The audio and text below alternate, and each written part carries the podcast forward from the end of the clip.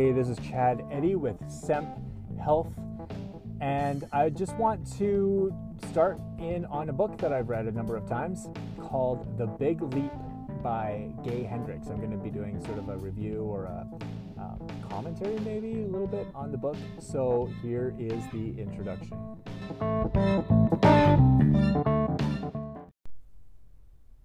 Well, I listened to the introduction of The Big Leap by Gay Hendricks again today. Um, I've read through this book. Uh, well, let's just say, okay, I'll put it this way. I've listened to the full audio of this book about four times, and I read through it once. Um, and it's it's a really it's a really interesting read.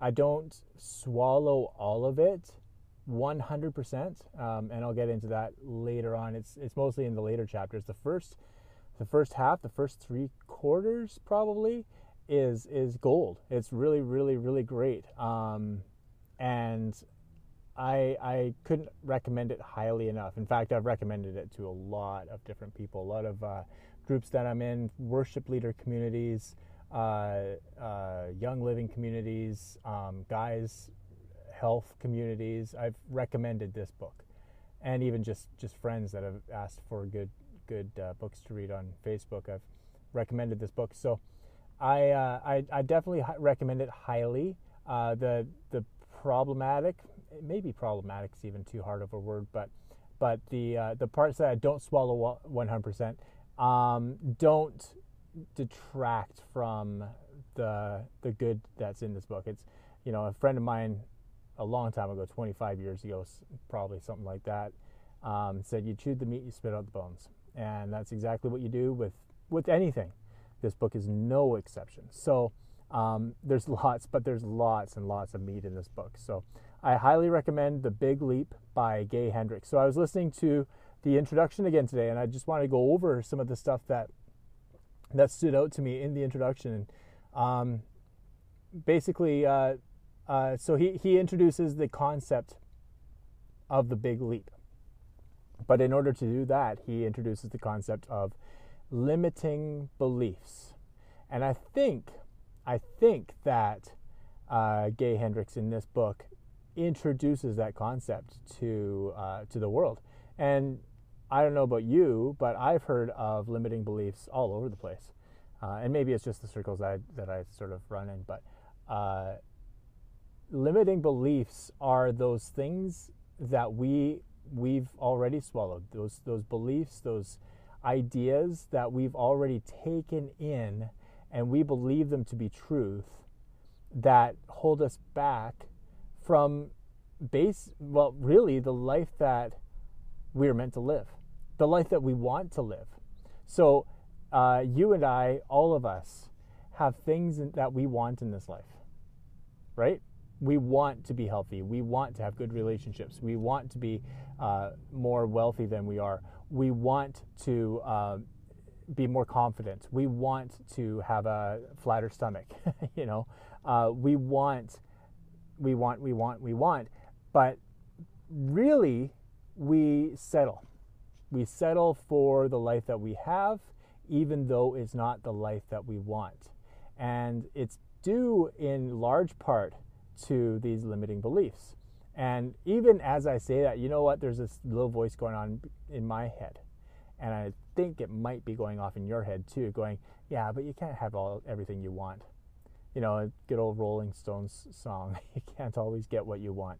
Um, you can't always have what you want and, and it's kind of greedy isn't it kind of greedy just to just to get everything that you want and leave everybody else behind and leave everything else behind and, and just want, want, want, get, get, get more, more, more. Um, and let me let me tell you, let me challenge those beliefs. Those are limiting beliefs. Greed is a true is a real thing. Now, don't get me wrong. I'm not saying, oh no, greed is good. I'm not, you know, Gordon Gekko or anything like that. Um, greed is a real thing. Greed is a bad thing, and, and the Bible talks a lot about greed and talks a lot about you know uh, where your treasure lies there your heart lies also. But that's not what we're talking about here. That's not what we're dealing with here. We're not talking about greed. We're talking about limiting beliefs. And a lot of the times, our limiting beliefs about things hold us back from the life that God has for us, the life that God wants us to live for His glory and for the good of ourselves and for others.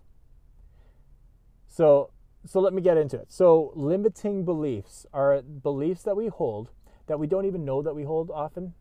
Most of the time, they're subconscious, but they just hold us back from the life that God has for us, from the, the I was going to say the things, but it's not even the things.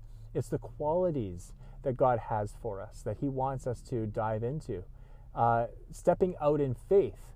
We, we don't step out in faith because we have limiting beliefs. Or like, oh, it'll hurt too much. Or, or oh, I'm just going to be disappointed. Or, oh, God couldn't possibly want me to do that. No, those are limiting beliefs. And we just we just buy them. We don't even challenge them. We've we've heard them so many times that we just go, yeah, that's that's that's truth. We accept them as truth without even challenging them.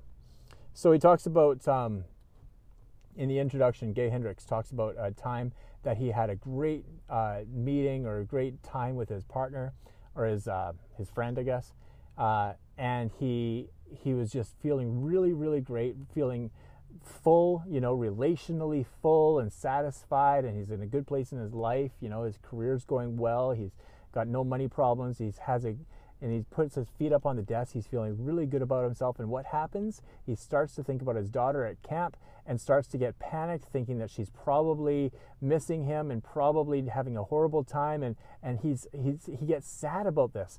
And he calls the camp and he says, How's my daughter? How's my daughter? I just, I just really have a horrible feeling about her. And the camp director looks out and says, No, she's right out there and she's having a great time. Your, your daughter's doing fine. And you know what? There's a lot of parents that call here. Uh, you're not the only one. I've had three calls today that of parents that call here and they think that something's going wrong with their daughter, and the camp director says, you know what? It's usually because the the the parent is having a hard time, and and he's thinking to himself, uh, the author Gay Hendricks, he's thinking to himself, wait a minute, but I I was feeling really good. I was feeling really good why in the world would I switch from feeling really good to having a hard time thinking about my daughter? And then he sa- says that he thought maybe I switched to having a hard time thinking about my daughter because I was feeling really good. And I wasn't going to allow myself to stay in that state of feeling good. So I had to manufacture something that would take me away from that. Because one of the beliefs is that you shouldn't feel good all the time. Can you relate with that one? I can. That that we should really cap how good we feel. I remember when I was in elementary school and um, I I was kind of a not not a I was called a spaz. I I was I was excitable you know, I got really excited about a lot of really great things. And, you know, I'd sing out or I'd act out or I'd, you know, clap my hands or jump up and woohoo, you know, I just like, and, and I, I don't think I was spastic, but, but I definitely came across that way to people. And they're like, tone it down, dude. Like, get a grip.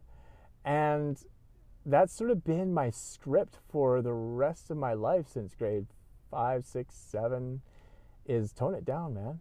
Tone it down. And I, and right now at 41 years old, I, I feel like I've toned it way down.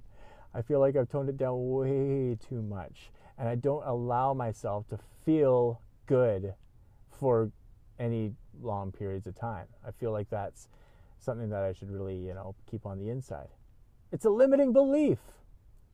So he talks about feeling good and he says what if we could feel good all the time? And he says, here's a question that he asks himself, he, and he encourages um, um, us to ask it is how can I extend the periods um, of contentment in my life? Instead of thinking, how can I make sure that I stifle that down? You know, I can feel good sometimes, but I better stifle that down to get serious. No, no, no. How can I how can I extend my periods of feeling good, of, of contentment in my life?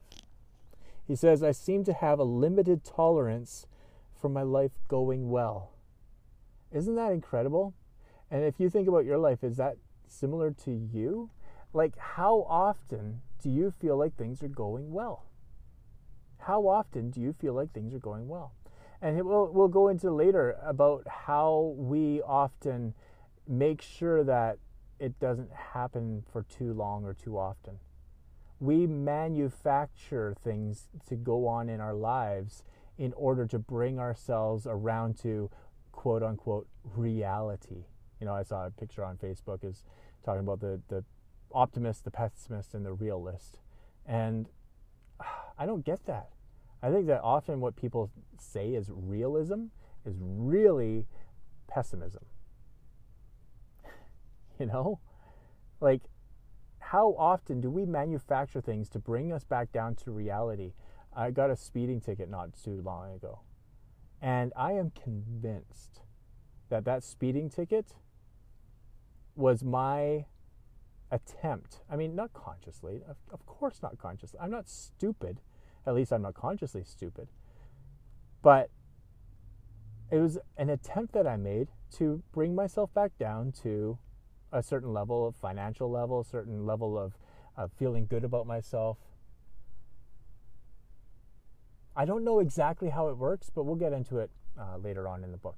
Uh, but people getting sick could often be their way of manufacturing a crisis that brings them out of feeling good. Interesting, right? People wasting their money on stuff and then feeling the tight financial pinch could often be because they wasted their money in order to bring themselves out of feeling good.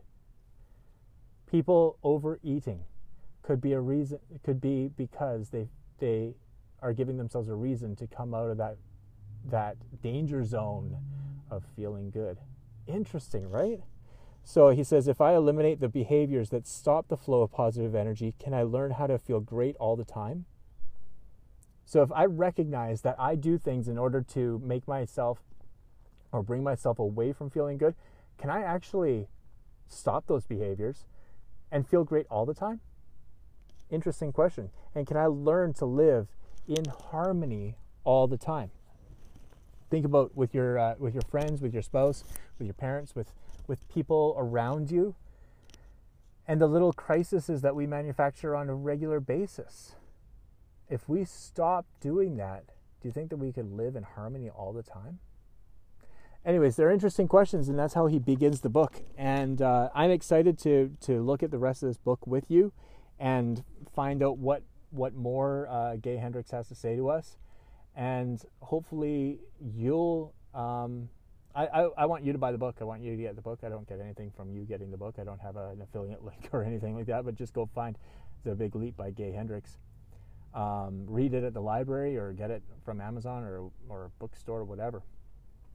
But um, it's a really interesting book. So if you have any questions, I, I'd be happy to explore those questions with you.